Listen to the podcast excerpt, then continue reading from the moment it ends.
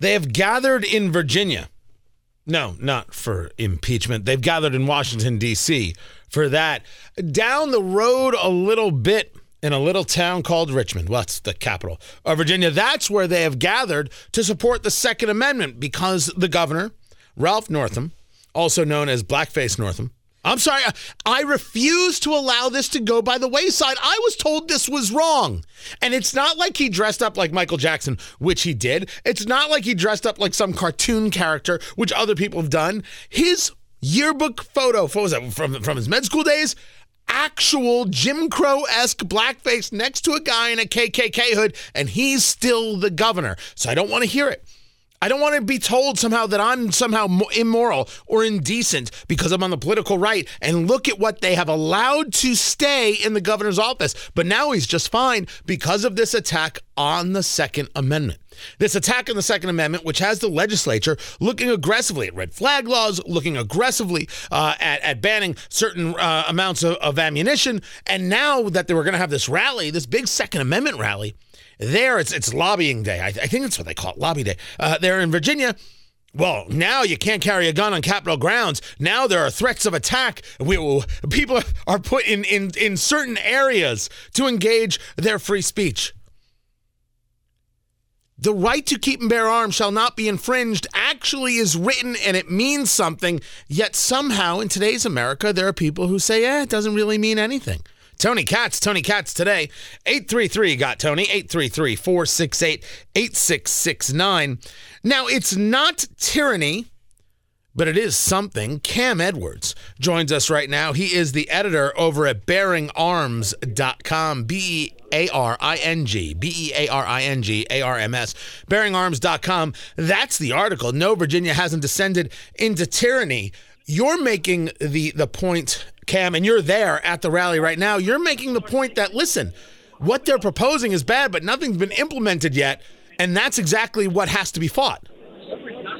Yeah, absolutely, Tony. I appreciate the invite. Uh, I am here on the grounds of the state capitol right now, surrounded by tens of thousands of Second Amendment supporters, uh, most from Virginia, but uh, some from other states who traveled here to uh, to support gun owners uh, as they oppose Ralph Northam's gun control agenda. And you know, as I mentioned, um, we are actually making a difference. Now, that doesn't mean that every bad bill is going to get defeated, but but right now, for instance, uh, the worst bill that's out there, which is a gun ban, it's a, a ban on magazines, it's a ban on suppressors. It would it would turn people who continue to own their uh, 20 round magazines into felons. That bill does not have the support that it needs to pass out of the Virginia State Senate. You've got four state senators who say that uh, they're not on board with that language. They won't be on board with that language. Uh, we've seen uh, universal background check bill mitigated to become a slightly less bad bill. You know, again, I don't, I don't want to sugarcoat things, and I don't want to uh, paint a, a too rosy a picture. We're going to see some really bad bills become bad laws in Virginia, but gun owners are having an impact with their lobbying uh, and with their outreach to uh, to gun owners, or excuse me, to lawmakers. But when when talking about these things, it is clear that Ralph Northam, at least it's clear to me, that Governor Northam and the Democrats who control the legislature, uh, for Northam, he sees a political opportunity to, to veer away from his own domestic issues, if you will.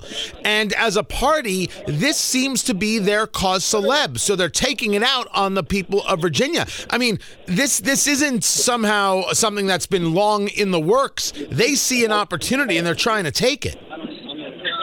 Oh, that's absolutely right. Uh, you know, we had a shooting in Virginia Beach in May of 2019, and that's what prompted Governor Ralph Northam uh, to push for these eight different gun control bills. Although he acknowledged none of his bills would have prevented that attack had they been the law uh, at the time. And that's one of the reasons why gun owners are so vociferous in our objections, uh, because not only is the governor targeting legal gun owners instead of violent criminals, he's targeting lawful gun owners instead of trying to address the mental health issues in our state.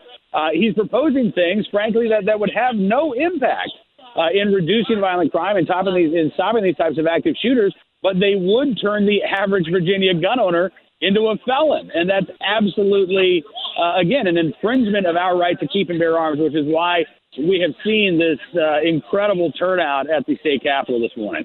Talking to Cam Edwards, the editor of BearingArms.com. Find him on Twitter at Cam Edwards, E D W A R D S. Let's just talk about three of the things that in Virginia they're trying to get done a red flag law, gun rationing, and universal background checks. Let's start with this red flag law, which is SB 240.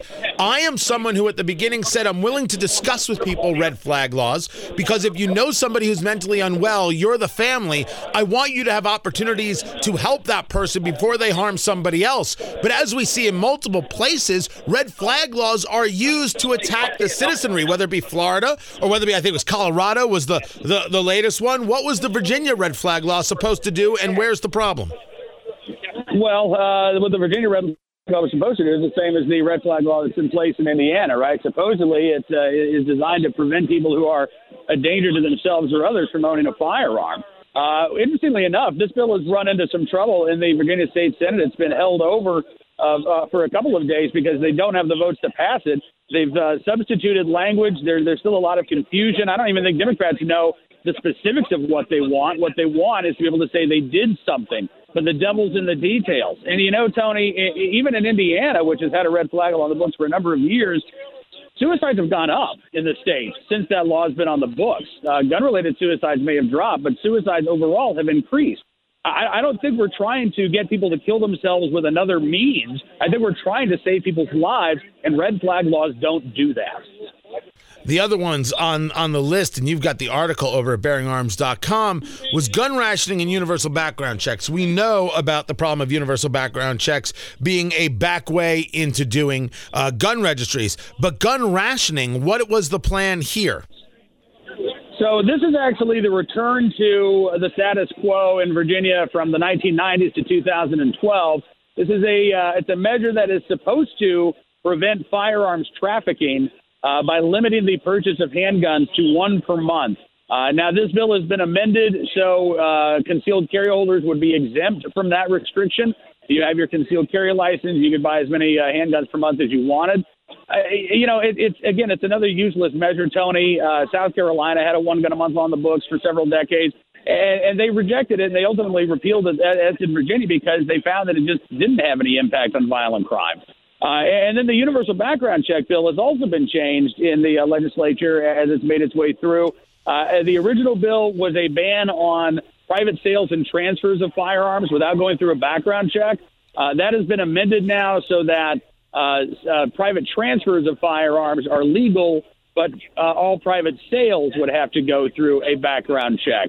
again, this this law is is almost impossible to enforce, but it allows lawmakers to say, "Look, we did something." Uh, I, I don't know where this bill is going to go. Uh, it has passed out of the state senate. It's over on the House side, but uh, uh, you know, again, I think it's going to be very, very difficult for law enforcement to actually enforce that law if it goes on the books. Talking to Cam Edwards, he is there in Virginia at this Second Amendment rally. Talk to me about the scene. How many people are you seeing? Uh, have you indeed been forced only into certain areas? How have the police been? How have the how have the crowds been? Are there counter protesters? What's going on? Yeah, I've not seen any counter protesters, uh, but it'd be easy for them to get lost in the crowd because of how many people are here. Uh, I'm actually on the Capitol grounds. I, I did go through the, the security. There are, I would say, from where I am, I can see probably four or 5,000 people inside the Capitol grounds. But then outside of that secure zone, there are the streets are just filled, Tony. I, I can't give you a, a good perspective, but I'm looking uh, down two different streets, and it's just a sea of orange stickers and orange hats and American flags and Gadsden flags. I see one Trump 2020 sign, but this is not a political rally. This is lobby day. This is a chance for us to uh, go and talk to our lawmakers. So you don't see a whole lot of uh, overt uh, campaigning going on. I would say overall, uh, right now, I would estimate between 15 and 20,000 people in downtown Richmond, and it could be more.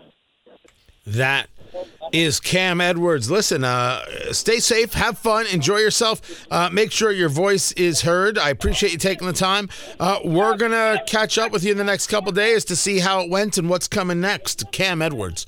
Uh, right there, bearingarms.com. You can catch a show over there as well. And on Twitter at Cam Edwards, C A M E D W A R D S. Cam, I, I appreciate it. I know I know impeachment's the top line story, right? Impeachment is the story of the day, except there are things going on outside of impeachment that actually affect our lives, affect how we live on a daily basis. And if there's anything that we've learned, it's that for those people ardent on the political left, they never stop. There's never a moment where they have found the thing that is uh, upsetting them, and you're the problem, and your rights are the issue, and you have to be curtailed. It never ends. It never ends. It never ends. On this entire impeachment subject, they have forgotten that you're innocent until proven guilty. They they're they're never so overjoyed as when they say to the president, "You had the chance to prove you're innocent." That's not how we work. That's not how anything works. And here in Virginia, their governor is guilty as sin, never mind of the blackface. How about being in favor of infanticide? But no, it's all cool because he's down with taking away the rights of tens of thousands, millions of American citizens. Appreciate Cam Edwards being there. Yeah, we're paying attention to everything. They try to sneak the things through. That's just not going to work. I'm Tony Katz.